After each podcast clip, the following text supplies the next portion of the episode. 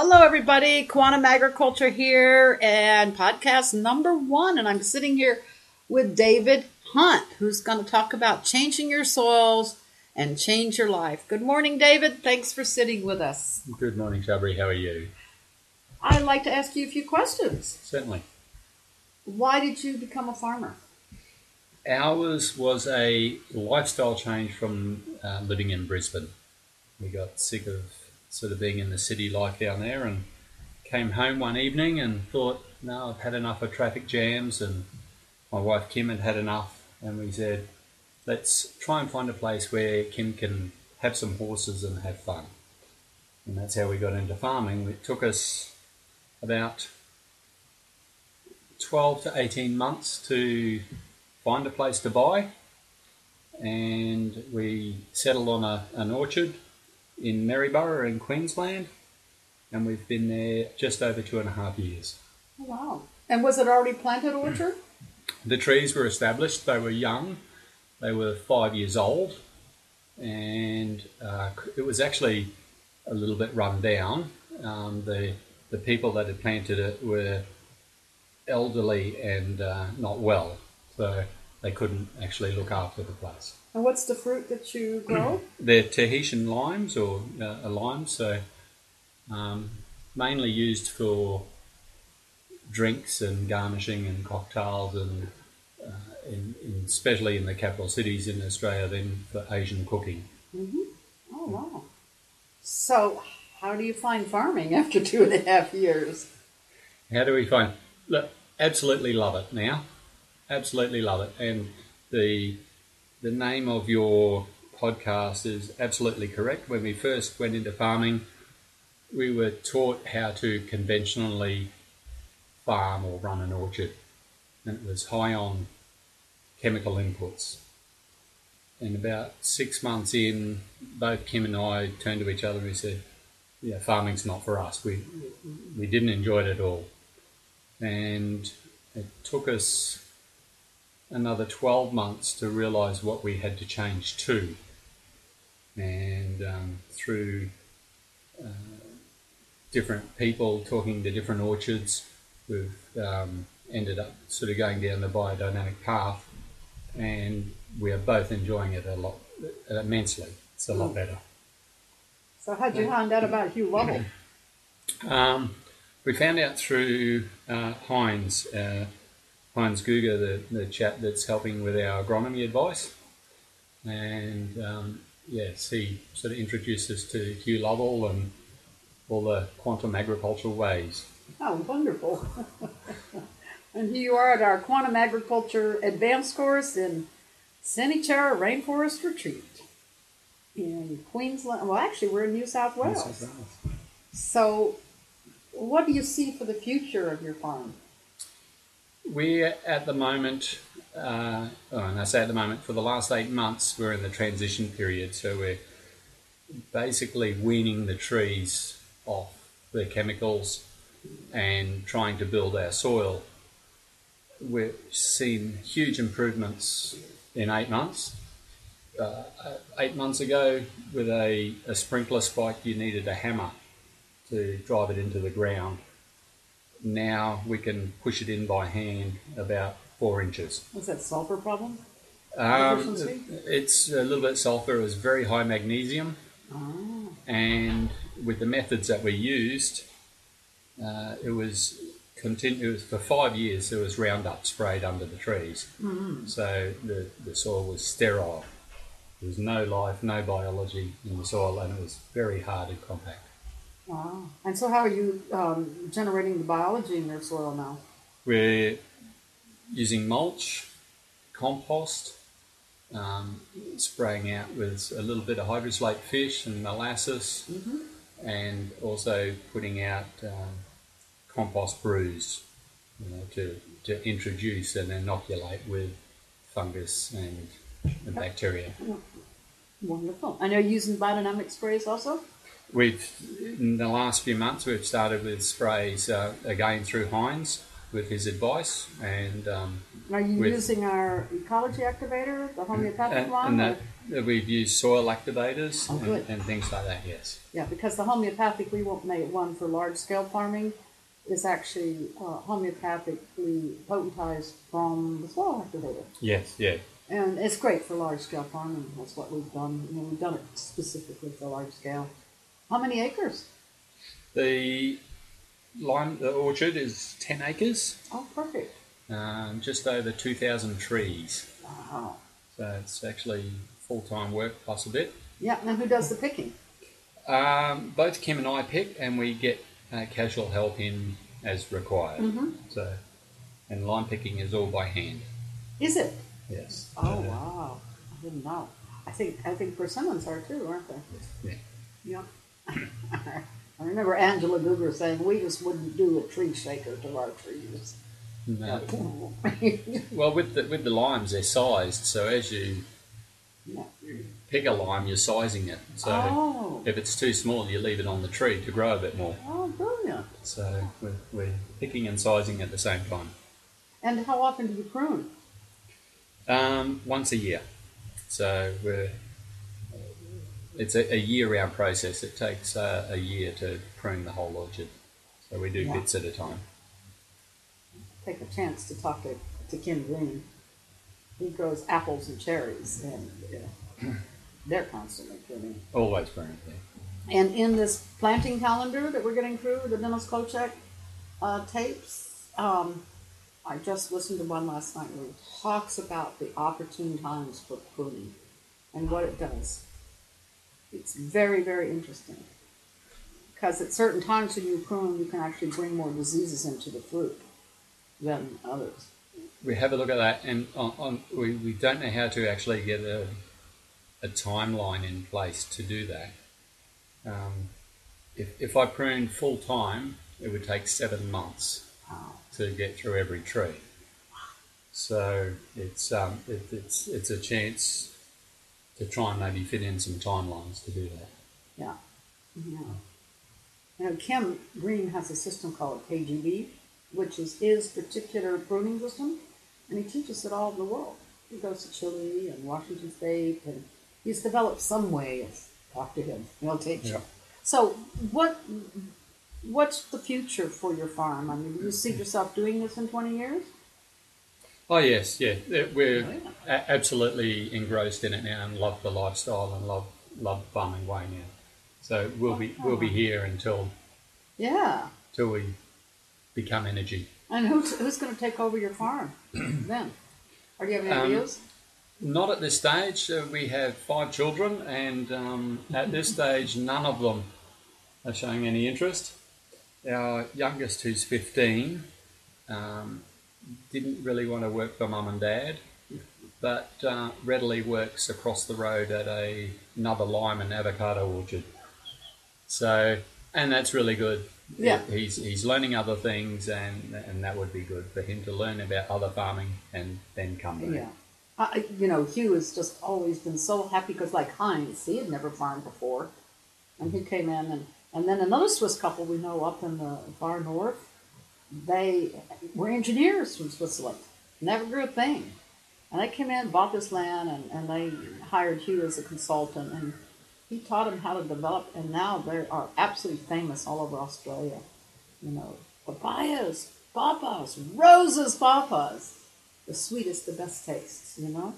So we've always appreciated farmers that entered it in as maybe a second or third career because they don't have grandpa or dad back there saying, oh no, you have to use chemicals or you've got to do it this way. And, it, and also we have a pecan grower. He used to be a panel beater and then he was a, um, a detective in Lismore and he bought a pecan farm and just decided I am going this whole biological route. And the first thing he did was he planted grass between the rows. Had never existed. This farm goes underwater every year. And so you can imagine when it didn't have the grass to hold the biology and the roots in, what happened? But because it couldn't, it was just the wrong thing to do, you know. Um, so it's very exciting to watch people enter farming that are actually entering it to do it the right way. To do it the right way. we we were paid a compliment last week by another farmer, and he basically said, "I've got to take my hat off to you guys. You've made a go of it, and you are learners. And if you don't know something, you'll go out and find out and learn about it, uh, and that's what we do. Yeah, isn't that exciting? It is. It's it kind of like a new challenge. and keeps you young. That's right. Keeps you young. you know, people we because Hugh deals with these fifty thousand acre farms and stuff all the time, and but you know, people say, "Oh, we've only got ten acres," and my belief is, if you've been build ten acres of humic soil, you've left the best gift to the planet ever Yeah. because it lasts two hundred years. It'll become self-sustaining. So we, we've actually have uh, 40 acres in total. Wow. Um, 10 acres is with the lime orchard. Um, 10 acres is with the house and our two horse paddocks. Yep. And 20 acres at the moment is sugarcane.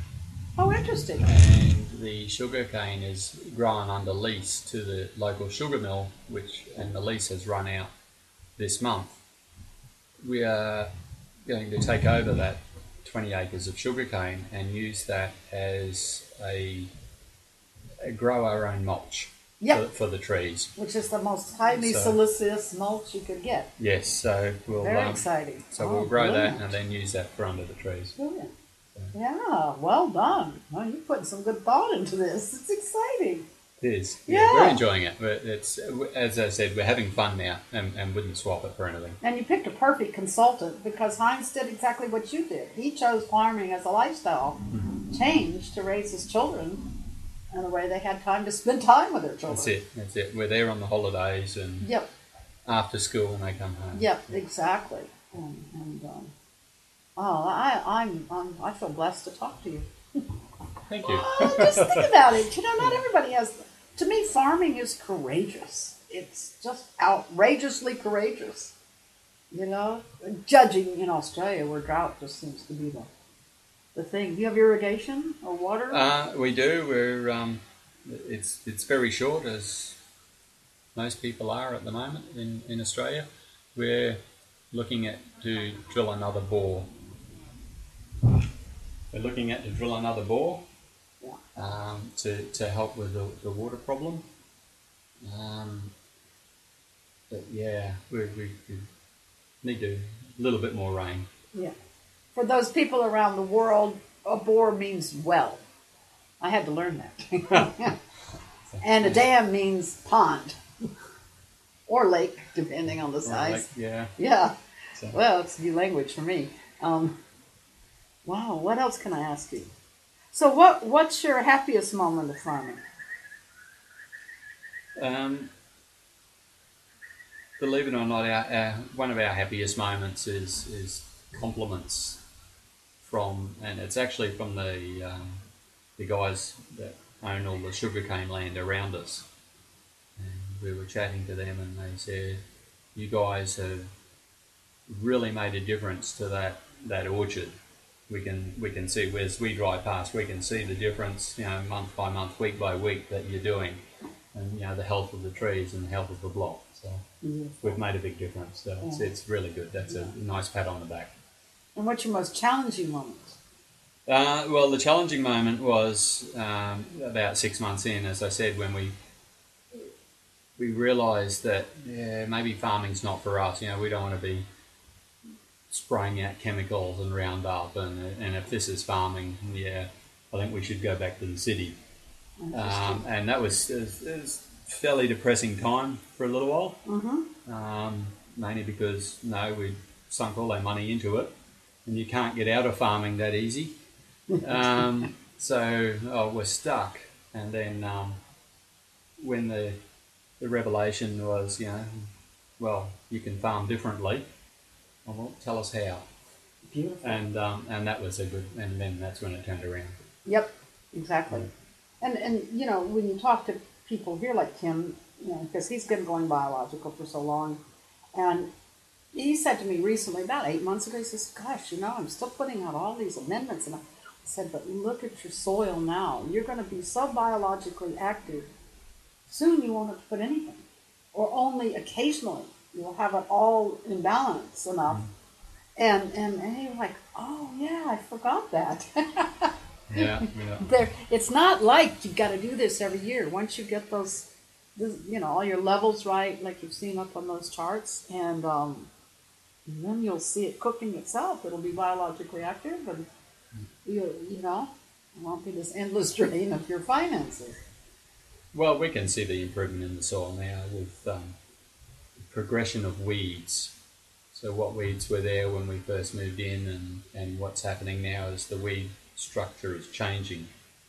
Um, we didn't realise what it was, but um, sort of with, with Hugh and with Heinz, we can see, oh yeah, that those weeds have that job done, and now they've gone away, and now these weeds are coming in, and, and they're doing a job.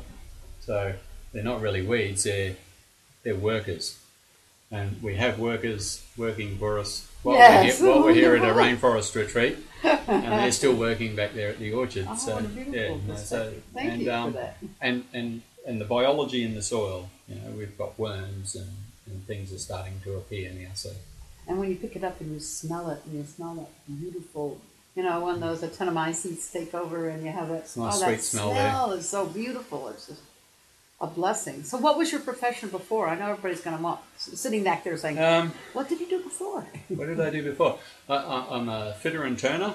okay, uh, by trade and worked in mining and refineries for many years and the gas industry, which Mhm. will uh, maybe horrify quite a few people with, uh, whatever it with, takes. with, with coal seam gas and things like that. You is- bought to buy, you got to buy the farm.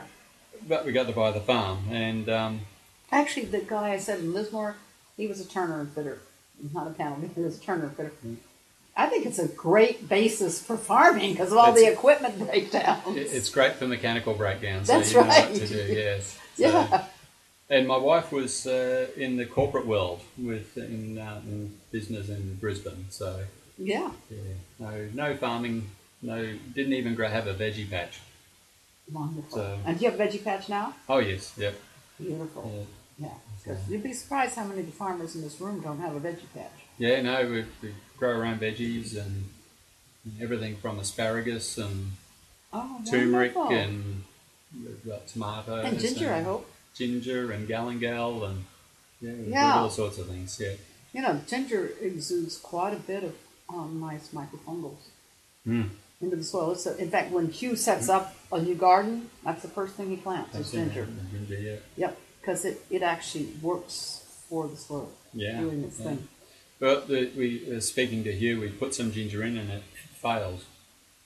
And he said, "Why? Oh, why, just- why, why This was just two weeks ago.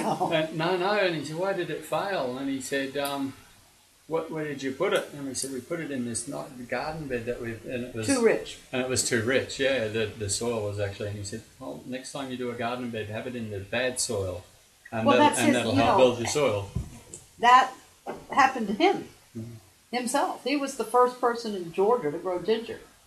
And in North Georgia, where we were, is it freezes hard, and nobody thought you could grow ginger there. Well, it became a, a crop that he could ship off to biodynamic CSAs up north that couldn't grow ginger. Now they're growing ginger in Canada. Mm-hmm. But he discovered early on, like he discovered everything about putting too much compost. You can over compost your soil. And then he tried the way back patch, and I knew that piece very well because it's right when you go up to my house. Just deadpan. I mean, there was not life in it soil. And he planted it up in ginger, and it turned it around in a year. Just one crop of ginger set it up. And that's brilliant. You know? So, have you tried aloe vera? Yeah, we've got aloe vera plants as well. Um, kale. Oh, lovely. Um, yeah, no, it's we're, we're, we're quite diversified in the in the when I say veggie patcher, it's veggie patches. There's um, garden beds everywhere. Yeah. Oh, wonderful. In, in old rainwater tanks, in bathtubs, in raised garden beds, and under trees, and yeah, of them. Beautiful. Beautiful. Well, I really want to thank you, David, for this interview. I don't want you to miss any of your great class with Hugh Lovel and on the Quantum Agriculture Trail. This from Senichera Rainforest Retreat. we'll close down for now. Thank you very much.